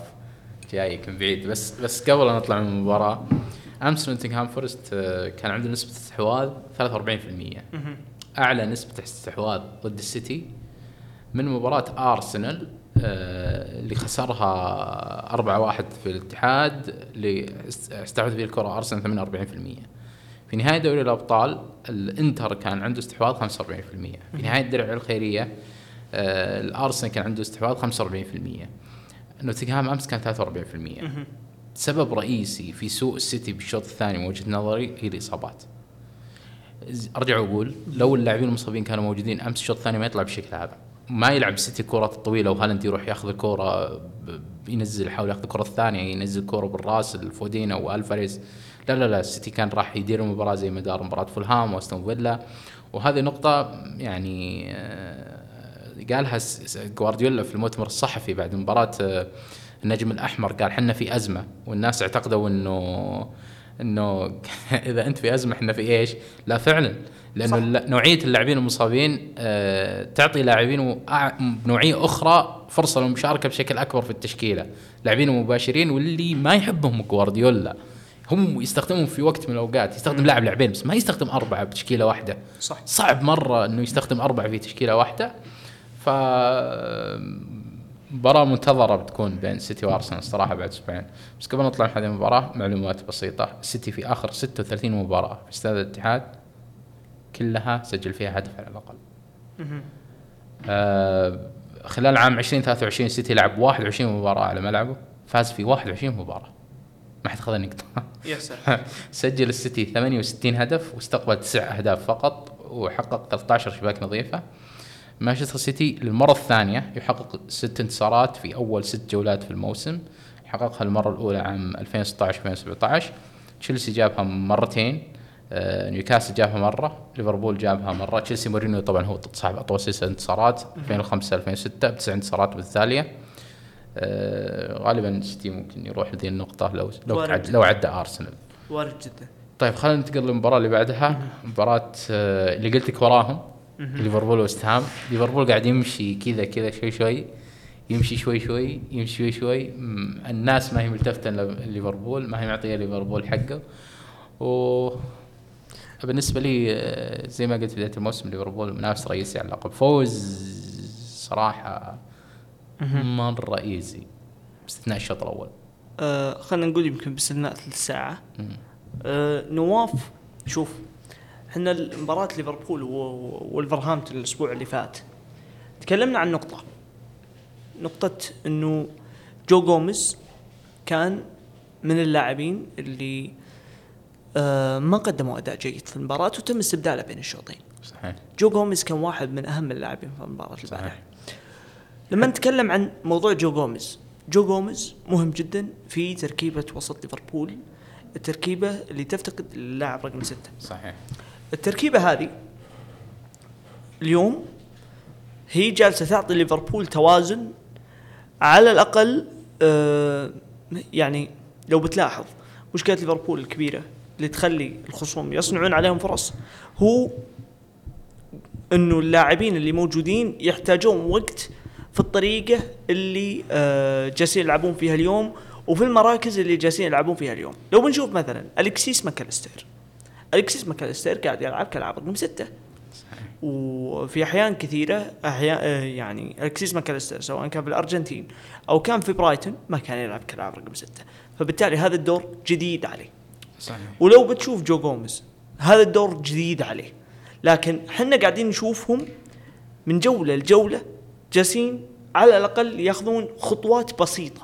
ما أقول لك هم جالسين ياخذون آه، قفزات لا هم جالسين يحبون حبو بس فيه تطور واضح من الجولة الأولى للجولة السادسة. في تطور واضح صح. مقارنة بالجولة الأولى. الفريق هذا مو بنفس الفريق اللي كان يلعب ضد تشيلسي. اليوم الفريق هذا أفضل. اليوم لو بتشوف مثلا اللاعبين اللي موجودين في التشكيلة من ناحية خاكبو أو سوبوسلاي اللي بالنسبة لي واحد من أفضل ثلاث لعيبه نصف البريمير ليج هالموسم بلا نقاش. صحيح. لو بتشوف حتى كيرتس جونز تلقى له مبا... تلقى له لمحات حتى لو كان متذبذب السنة اللي فاتت ما كان يقدم هاللمحات هذه ابدا. صحيح. ممتاز. روبرتسون. روبرتسون لو بتشوفه السنة اللي فاتت وشو روبرتسون؟ آخر مباراتين ثلاثة لا قاعد يعطيك مستويات جيدة الفريق قاعد يطلع لفوق كله ال- ال- النقطة المهمة في هذا الموضوع إنه هو جالس يبقى في المباريات. الفريق هذا لما يحصل اللحظة الصعبة فيه من يخلي الفريق هذا موجود في ال game اللي هو اليسون. الفريق هذا بدأ المباراة فرصة خطيرة من وست هام بقاهم اليسون في ال game. صحيح. وهذه الفرصة بعدها قدروا إنهم مع مرور الوقت في المباراة ياخذون الثقة أكثر ي- ياخذون مثلا وضعهم في المباراة وقدروا بعدها إنهم يكونون زخمهم فيها. هذه النقطة مساعدة للطريقة اللي هم جالسين يلعبون فيها، اليوم ليفربول يلعب باثنين في وسط الملعب في غالب الأحيان.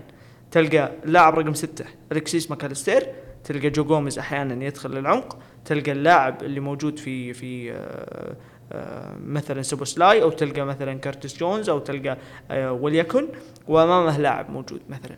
أو تلقى آه الكسيس ماكاليستير موجود مع نفس الخط جو جوميز وقدامه الكسي آه سوبوسلاي واللا- واللاعب اللي موجود أمامه سواء كان آه كيرتس جونز أو كان مثلا خاكبو أو كان داروين نونز على حسب إذا كان هو معين أو مربع. مثلا تلقاهم اثنين وأمامهم اثنين أو تلقى واحد جنب اثنين اثنين. وقدامه واحد. ممتاز؟ هذه النقطة تعتمد على الطريقة اللي هم مثلا بيلعبون فيها. مثلا إذا كان المهاجم بينزل وبيستلم وبيسحب واحد من المدافعين تلقاهم يكونون هالطريقة وتلقى جو جوميز آه يكون موجود في الطرف. لو تلقى والله العظيم مثلا بيحاولوا إنهم يلعبون الكورة ورا ظهر المدافعين تلقى جو جوميز موجود في العمق. هذه النقطة تساعدهم في إنهم يفتكون الكرة بشكل أسرع ويطبقون الشيء اللي هم متعودين عليه أكثر من أي شيء ثاني هو الضغط العكسي. ممتاز. فهالشيء هذا يصعب على الخصوم اللعب ضدهم يصعب على الخصوم إنهم ما يستقبلون فرص منهم يسهل على ليفربول إنه الفريق يطلع بأفضل صورة له. هذا الأسلوب أو هذا الشكل اللي هم جالسين يلعبون فيه مخلي لاعب يطلع بصورة مختلفة عن اللي حنا متعودين عليها. هذا اللاعب السنة اللي فاتت صنع 15 فرصة محققة في مجمل الدوري. اليوم هو صنع نصها في سجل ست جولات. اللي هو محمد صلاح. صحيح. محمد صلاح اليوم هو أكثر لاعب يصنع فرص في ال Premier League. محمد صلاح اليوم هو اللاعب اللي موجود في طرف الملعب. هو اللاعب اللي لما سوبوسلاي طالع يمين يباصي له. لما ماكاليستير ما يلقى حلول يباصي لمحمد صلاح. صحيح. اليوم حتى لو مثلا ما باصوهم لمحمد صلاح اللاعبين الاثنين هذول يقدرون يصنعون الفارق. بسبب انهم لاعبين يملكون الجودة بالقدم يملكون الجودة ويملكون الرؤية ويمتلكون الحس الإبداعي ويمتلكون حس المراوغة. فهذه النقطة هي اللي تخلي ليفربول اليوم مختلف. لكن الفريق هذا يحتاج وقت. صح. يحتاج وقت لأنه أنا ما أقول لكم يعني إن كان في فريق تتوقع إنه يأخذ قفزات فهو ليفربول. لأنه مرونا إنهم في اللحظة اللي آه لا اعطهم وقت لا هم قاعدين يقفزون قفزات. صح. السنة اللي فاتت السنة اللي فاتت مثلا. حتى وهم في عز أزمتهم كانوا يقدرون يتأهلون لل Champions League لو تعثر نيوكاسل أو مان يونايتد. مباراة زيادة. كانوا يقدرون يتأهلون لل Champions League. الفريق هذا في 2018 لما كنا إحنا نشوف إنهم يحتاجون وقت راحوا ال Champions League. لما الفريق هذا كنا نتوقع إنهم يحتاجون وقت راحوا ينافسوا على الدوري. الفريق هذا في 2022 لما كنا نتوقع إنهم يحتاجون وقت راحوا ينافسوا على الدوري. فإن كان في فريق يستحق إن إحنا نصبر ونشوف هالفريق هذا إذا أعطيناه وقت وش بيسوي وبنتشوق هو وش قاعد يسوي فهو ليفربول إنهم ورونا هالشيء يمتلكون الإمكانيات يمتلكون اللعيبة اللي يمتلكون الخبرات الكبيرة يمتلكون لعيبة بجودة عالية يمتلكون لعيبة يقدرون يحسمون لك مباريات. ويمتلكون كذلك لعيبة يقدرون يدافعون بصورة عالية ويبقون فريقهم في الجيم يمتلكون مدرب استثنائي. وش اللي يخلينا إحنا ما نتوقع ليفربول فهالشيء هذا الوقت بس هو اللي بيخلينا نشوف ليفربول بشكل أفضل. ونعم ليفربول عنده مشاكل عنده عنده عنده مشاكل الحين موجودة. زي مثلا روبرتسون الحين تعود على الدور الجديد. زي مثلا كرتيس جونز وكون إنه الفريق الحين ما عنده اللاعب رقم ستة. كون إنه أكثر من مشكلة موجودة عندهم في الفريق. غياب ترنت الكساندر أرنولد بالنسبة لهم بال- بالكورة مشكلة. لكن هذا الفريق مجرد ما يوصل مثلا إلى فترة يناير أنا ما عندي شك في إنه هذا الفريق راح يتطور حتى لو ما جاب لاعب رقم ستة. صح أتفق معاك آه، يعني بالكلام اللي أنت قلته آه، خلينا نرجع لثلاثي الهجوم لليفربول في مبارياته في الدوري الموسم هذا. مباراة تشيلسي لعب صلاح جوتا دياز. مباراة بورنموث لعب نفس الثلاثي صلاح جوتا دياز. نيوكاسل لعب صلاح جاكبو دياز. مباراة أستون فيلا لعب صلاح نونيز دياز. ولفرهامبتون لعب صلاح جاكبو جوتا. ويست هام صلاح نونيز دياز. في مسيرة يورجن كلوب مع ليفربول ما عمره صار عنده خيارات منوعة مثل ما هي موجودة في الوقت الحالي. يورجن كلوب حاليا عنده خيارات يقدر يتحكم فيها بالشكل اللي يبغاه. على سبيل المثال مباراة ولفرهامبتون شاف المباراة رايحة بدنيا دخل نونيز. نونيز نزل كورة بالهدف الثالث. لعبها لصلاح. صلاح صنع الهدف. فالتنوع الموجود في دكة بدلاء ليفربول في الوقت الحالي تنوع عالي. لما يلتفت الدكة شوف مين يناظر من الأسماء بالجودة اللي موجودة فيها عكس السابق. صح. آه هذا الفريق هو فريق ينافس على الدوري. ما هو فريق بس يتأهل دوري الأبطال. هذا فريق منافس للدوري. لأن بس هذا الفريق محتاج نقطتين. الاردى من كذا. إن هالفريق هذا كل ما تجي هزه يطلع منها. يرجع. إي يعني كل ثلاث آخر ثلاث مباريات تأخر بعده ورجع آه، أول ثلاث مباريات كلها كرت أحمر وفاز. فاحنا نتكلم عن فريق أساسا آه، شخصيته قوية داخل الملعب. آه، فريق صبور ما يستعجل في المباراة. عادي يقعد الدقيقه 65 بعدين يقلب المباراة. ما, ما هو مستعجل. عنده مدرب لما الآن يلتفت لمقاعد البدلاء يا أخي عزيز والله فارق في الجودة عن قبل يورجن كلوب. فارق كبير. يورجن كلوب سابقا ترى مين كان يدخل؟ شاكيري وريجي. أذكرني منامينو الحين تجيني يدخل يا عزيز. صح. في فرق والله في فرق. النقطة الوحيدة أو الش- القطعة المفقودة في ليفربول ولا أعتقد إن راح ترى. باقي لهم تياجو الكنتارا إي أنا أقول لك كنتارا بيرجع بعدين. شفت تنوع راح يصير بالخط الوسط. الدفاع عنده تنوع. لا- لا- الاظهره ما عنده إلى الآن نفس نفس المشاكل إذا غاب أحد منهم رغم إنه جوميز يعني آه، قدم مستويات كبيرة لما غاب أرنولد. بس بشكل عام ليفربول في مرونة عالية. آه، في في دكه بدلاء تسند بالوقات الصعبه في تنوع. أقدر أنا أدخل في كل مباراة بفكرة في مختلفه يورجن كلوب. هذا الأهم. هذا رهان آخر مختلف عن الريال الموجود. في هذا النقطة المفقودة في ليفربول واللي أعتقد إن مجرد وقت راح تكون موجودة. المحور. باقي حاليا تقريبا شهرين أو شهرين أسبوع على شهر يناير. أنا أذكر أغلب صفقات ليفربول الناجحة اعلانها الرسمي 1 يناير. لو في لاعب بالمحور راح يجي ليفربول ما راح يجي شهر ديسمبر وإحنا عارفينه. ننتظر ونشوف. أقول لك لو. في لاعب محور بيجي بيناير بالنسبة لنادي ليفربول ما راح يجي شهر ديسمبر وإحنا عارفينه. ليش؟ لأنه هذا أسلوب آه، عودنا عليه ليفربول صفقه فان دايك. صح. وأعلنت قبل صفقة خاكبو. خاكبو كثير صفقات خلصت صح. قبل شهر يناير. فلو كانت في صفقه محور راح تنقل الفريق ال level أعلى وهذه اللي يشوف إنه لازم يكون موجود هذا اللاعب في شهر يناير. آه ليفربول آه منافس آه على الدوري منافس على ال Europa League بدون أدنى شك. كمان بيكون منافس على FA Cup رغم إنه يشوف ال FA Cup السنة هذه نقول زكاة. في كاب والكرباو جماعة طوها الأندية الثانية ركزوا على الدوري. صحيح. خلنا بس آه، ننتقل لمباراة ال- ال- الصدمة آه بس في فكرة. ما لاحظت شيء في في إيش؟ ليفربول؟ وش الملاحظ في ليفربول؟ يعني ما لاحظت شيء معين تغير في ليفربول؟ علمني. مرة ما لاحظت. مم، علمني يمكنني ناسي جاهل نسيت. يا أخي أنا أشعر إنه جمهور ليفربول بشكل عام مهدي. لا لا. تحديدا عربيا. مهدي. لا لا. مخلي كأنه ليفربول ما هو المركز الثاني. لا لا لا. أنا اللي قاعد أشوفه. أشوف جمهور لا. ليفربول بتويتر. ما هو مثل قبل. جمهور- ليفربول يبغون كبيرة. آه، هذا الكلام. جمهور. ليفربول يبغى أخي- كبيرة. يا أخي. راكدين راكدين لا وهادين. هذه ما تفوت عليك. م- لا ما مناوشاتهم. تفوت عليك. ما تفوت طيب عليك. مناوشاتهم مناوشاتهم سابقا. يا أخي حتى لو يلعب ريال مدريد واتلتيكو مدريد تلقاهم مدخلين بهوشة هناك؟ وش وش مدخلكم هناك ما أدري ليش بس داخلين بمهاوشة. أصبر خلينا وريجي نفتح- أفضل لاعب في العالم نفتح سوفا سكور خلينا نفتح سوفا سكور. لا لا لازم نفتح المباراة الجاية سوفا ضد. توتنهام. مباراة لا مباراة توتنهام مع كامل احترامي وتقديري جمهورهم مو بواجد مباراتهم الكبيرة الجاية راح تكون ضد مانشستر سيتي في تاريخ 25 11 ب- أول بعد مباراة بعد التوقف الدولي بعد 61 يوم. آه. بعد 61 يوم. مباراتهم الكبيرة أنا اتكلم ضد فريق جماهيري. ممتاز. مباراتهم مع مانشستر يونايتد في 6 12 مباراتهم مع أرسنال في تاريخ 23 آه، 23 12 ومباراتهم مع تشيلسي في تاريخ 31 1 مباراتهم الكبيرة الجاية الجماهيرية مع مانشستر سيتي في تاريخ 25 11 توهم مطولين. فحنا مروقين ومطولين وجمهور ليفربول لاحق عليه. ف- يعني الفريق يلعب في ال Europa League. ممتاز فمعناته هو ما يلعب Champions معناته الناس ما بتتابع المباريات ال- ال- زي ما هي تتابع ال Champions League.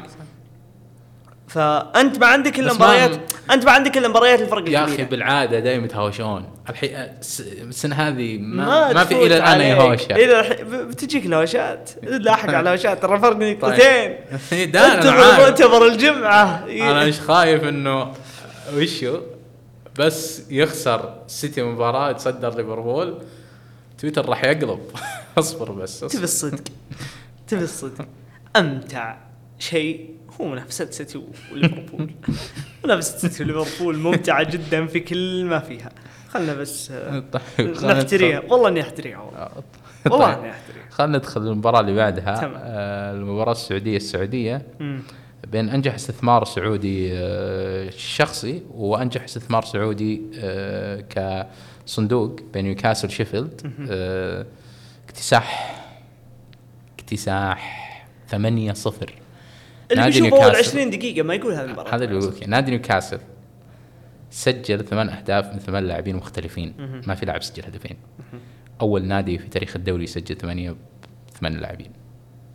سبعة كان موجود تشيلسي ومانشستر سواها لكن ثمانية ما حد سواها. هذه أكبر خسارة في تاريخ شيفيلد يونايتد على مدى تاريخه. من تاسس لعب أكثر من 4800 مباراة في بطولة الدوري. هذه أكبر خسارة بالنسبة لهم. هذا أكبر فوز بالنسبة لنيوكاسل مع فوزهم بنفس النتيجة على شيفيلد وينزداي اللي سجل فيها ألان شيرر خمس أهداف بال 95 آه بشكل عام نيوكاسل قتل شيفيلد يونايتد بعد الهدف الثاني. بعد الهدف الثاني شيفيلد يونايتد سلم المباراة اللاعبين نفسهم خلاص. وهذه أنا أشوفها بعد الثالث. لا بعد الثاني تحديدا ليش؟ لأنه في لقطة آه، تصوير مدرجات لثلاث لاعبين بشيفيلد يونايتد. واقفين يتفرجون على الكورة بدون أي ضغط بالركنيه لا أنا أنا النقطة بالنسبة لي اللي أشوفها وضعت شيفيلد يونايتد بموقف بايخ. آه خلينا نقول أول لقطة اللي هو لقطة الهدف الأول فيها أخذ وعطاء. صح أنا مو بهدف. أنا بالنسبة لي ما هو هدف آه، فيها أخذ وعطاء. أنا بالنسبة لي ما هو هدف ممتاز. آه أنا أشوف إنه الهدف لازم يلغى صح. ممتاز. لكن النقطة ما بعد أو خلينا نقول أبعد من من من هالهدف. اللقطة الأولى لقطة الهدف الأول جاية من من تماس. صح. الهدف الثاني جاي من كرة ثابتة. الهدف الثالث جاي من كرة ثابتة. الهدف الرابع جاي من كرة ثابتة. ممتاز؟ يعني إحنا جالسين نتكلم عن أهداف الشوط الأول تقريبا من بعد مواقف ثابتة. إحنا جالسين نتكلم على الطريقة اللي هم يدافعون فيها بالكرات الثابتة. هدف دان بيرن. بالتحديد هدف دان بيرن. لو بتلاحظ ال- الكرة اللي لعبت أنا ما أعتقد إنها كانت ركنية. اي صح. الركنية شيفيلد يونايتد كان يلعب man to man في الركنية. كان يلعب man to man في الركنية. ال man to man في الركنية ما أعتقد إن في فريق في أوروبا اليوم يلعبها. نهائيا. ممتاز. والأفضلية لو لعبت man to man في الركنية ما راح تكون لشيفيلد يونايتد راح تكون لنيوكاسل. تتكلم عن دان بيرن تتكلم آه، دان بيرن أطول من اللاعب اللي كان يراقبه. أه تتكلم عن بوتمان أطول من اللاعب اللي يراقبه تتكلم عن جيماريش أطول من اللاعب اللي يراقبه تتكلم عن كل لاعب تقريبا موجود وعندك المنفذ كيران تريبيه اللي بالمناسبة طلع بثلاث أسيستات تقريبا هالمباراة هذه. ف يحيى صراحة ايدي هاو. لكن علامة استفهام كبيرة على بول هاكينج باتن في الطريقة اللي اللي اللي دخل فيها في الحالة في حالة الكرات الثابتة، إحنا اليوم مشدنا بأرسنال في الكرات الثابتة بس وشفنا حتى- أهمية الكرات الثابتة صح. لكن تعال نشوف العكس الفريق اللي ما يعرف يتعامل مع الكرات الثابتة شوفوا شلون فريقه بيطلع من المباراة بطريقة سهلة وتافهة حتى. الشوط الثاني. اللاعبين يعني بدون أي ضغط معطين نيوكاسل حرية كاملة بالاستلام والتسليم. آه، يعني الصراحة عيب تلعب مباراة مثل كذا في مية الدوري. بالمية. عيب تلعب مباراة. يعني حتى ساوثهامبتون خسر تسعة. ساوثهامبتون يوم خسر حبيب تسعة. قلبك رالف لا لا. مرتين. ساوثهامبتون يوم خسر تسعة. مرتين. مم. لا تنسى. خسر تسعة مرتين. في كل المباراة ما كان- طرد في أول عشر دقائق. إي وما كان بالشكل هذا لما انطرد. بعد الطرد ما كان يلعب بالشكل اللي لعبه شيفيلد يونايتد. شيفيلد يونايتد لعب مباراة كانها مباراة بين فريق أول شفت وفريق هدف الميرون. أطفال. شفت هدف الميرون. مم. هدف الميرون مار من بين اثنين بينهم بالض- ثلاثة هذا متر. الكلام هذا الكلام. بينهم ثلاثة متر. هذا الكلام تنظيم الفريق سيء الفريق بالضغط سيء بالتمرير سيء بالكرات الثابتة سيء. الفريق ما عفيفي كان يقول أفضل شيء بالمباراة البنت ال- العجوز اللي جابوه وتقرا كتاب. هذه أفضل لقطة شفت يونايتد بالمباراة. آه، الظاهر انه نرود الظاهر انه نرود اللي هذا. نرود يباصي لا. يشوت لا. يراوغ لا. طب العب أنا هذا هذه هذه جملة عفيفي كان يقولها. آه مسا عليه بالخير كان يسمعنا. لكن الفكرة في الموضوع إنه الطريقة اللي كان دخل فيها آه، بول هيكينجبوتوم في المباراة هذه من ناحية الكرات الثابتة بالنسبة لي فيها علامة استفهام كبيرة وكبيرة جدا. وما أدري موضوع المدرب بيقال آه اليوم نقرا في سكاي انه كريس كريس هيوتن آه، كريس آه، وايلدر عائد من جديد. آه، علاقته مع الأمير عبد الله تحسنت. واضح إنه خيار العودة هو الخيار المنطقي لكل الأطراف صراحة. وارد جدا. لكن ننتظر ونشوف لأنه مع احترامي لبول أقل بكثير من الدوري. صحيح حقق صعود مفاجئ لكن آه واضح الفرق لو تشوف جدول شيفيلد يونايتد الجاي الصراحه حريقة مم. تكلم عن ويست هام برا ملعبه فولهام برا ملعبه يونايتد على ملعبه أرسنال برا ملعبه. ولفرهامبتون على ملعبه برايتون برا ملعبه فجدول صعب يعني الشيء الوحيد اللي معطي يعني السنة هذه في أندية محظوظة من ضمن الأندية المحظوظة شيفيلد يونايتد محظوظة بإيش؟ إنه في؟ لوتون تاون في بيرلي في ولفرهامبتون انديه معاهم في نفس المنطقة. فلا زالت الفرصة موجودة. الفرصة موجودة طبعا. إيه، ما راح يصير مثلاً زي- الدوري للحين في الملعب. اي لكن في في بعض المؤشرات بعض السنوات تجيك مؤشر مثلا زي نورويتش سيتي فترة. أنا أنا أعطاني شيفيلد يونايتد. أنا. أعطاني إياها شيفيلد يونايتد صراحة. مم. هذا اللي كان يعطيني إياه نورويتش سيتي أعطاني إياه شيفيلد يونايتد. أنا أعتقد إنه باستثناء مثلا مباراة سيتي. دا- دام موجود دام موجود آه، لوتن تاون وبيرلي أنا ما أعتقد إنه الموضوع آه، هيكون صعب يعني. لسه الموضوع فيه تصحيح بس الموضوع محتاج آه، قرار وأعتقد إنه قرار قريب جدا. أه بس قبل لا نقفل المباراة هذه أه لابد إن إحنا نشيد بواحد من رجال المباراة اللي هو أنتوني جوردن أوه. أنتوني جوردن كان حرفيا لاعب الموسم ك- بالنسبة لي. أنا أمس نزلت تويته ذكرت فيها إنه آه، جوردن لاعب الموسم في نيوكاسل. كثير ناس عارضوني وقالوا لا تريبيه تريبيه تريبيه, أه تريبيه. أنا شفت تريبيه أنا أشوف جوردن الصراحة. منطقي. منطقي. لعب لكن هو هو في مباراة اليوم أو في ال- في مباراة الأحد كان تقريبا ورا كل شيء خطر آه، هو تريبيه. حرفيا كان في الهدف الأول يعني مهم. كان في الهدف الث- الثاني والثالث مهم. كان في عملية إنه يرتد آه، يرتد مع الفريق ويحاول إنه يصنع عليه الهجمات أو يصنع منه الهجمات. كان مهم جدا فيها. سجل هدف. وقدر إنه يصنع هدف. لا حر ولا وكان داخل من من من يعني ما كان جاهز إنه يدخل المباراة ذهنيا على الأقل. لكن شفناه كان جاهز لما دخل بديل بارنز وقدم الإضافة وقدم الشيء المطلوب منه. أنا أعتقد إنه آه، أنتوني جوردن برضو كذلك قدم مباراة كبيرة وكبيرة جدا في فيها ويستحق عليها الإشادة ويستحق عليها الثناء. لكن مع الأسف الشديد يا أنتوني جوردن أدائك مو بكافي إنه يخليك رجل المباراة على كيران تريبيه طيب مباراة نيوكاسل الجاية. طبعا نيوكاسل حقق فوزين. المباراة الجاية بالدوري المفترض إن نيوكاسل كمان يطلع بعدد نقاط نتكلم عن بيرلي بعدين ويست هام بعدين كريستال بالاس.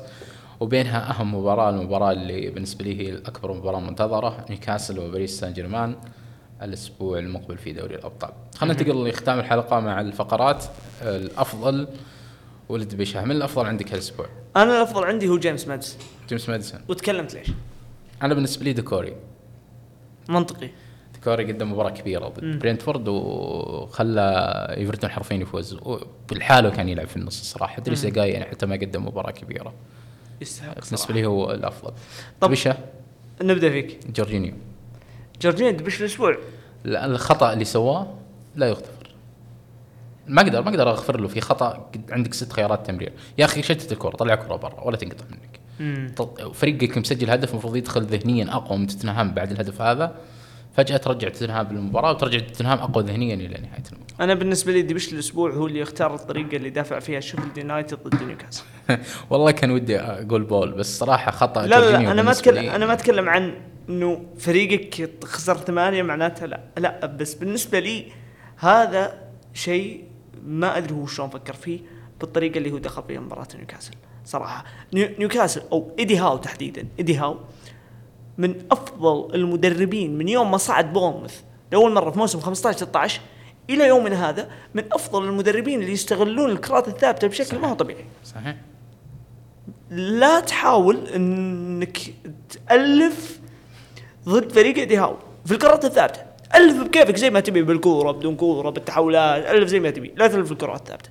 صح. عندك طريقة معينة معروفة أه نفعت ضد فريق إيدي هاو اتبعها وبإذن الله إنها أه يعني على الأقل آه، الأضرار بتجي مي بكبيره لكن أه كل فريق حاول إنه يألف ضد فريق إيدي هاو في الكرة الثابتة العواقب كانت وخيمة.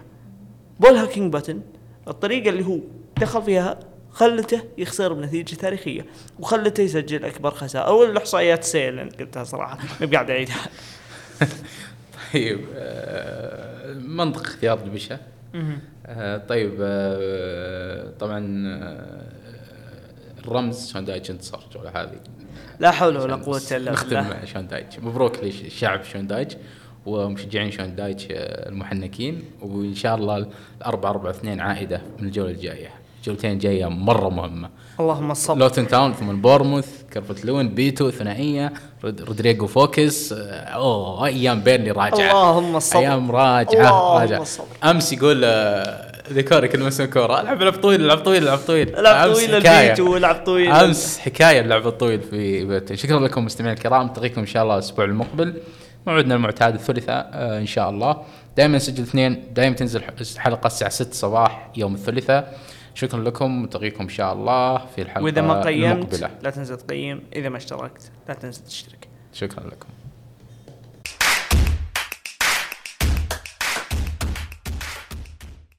مستمعينا الكرام في وصف الحلقة تجدون رابط قناتنا في التليجرام حيث يتم إرسال كل منتجات منصة زخم الصوتية لحظة نزولها مباشرة. نتشرف بالاشتراك معنا في القناة ليصلكم كل جديد.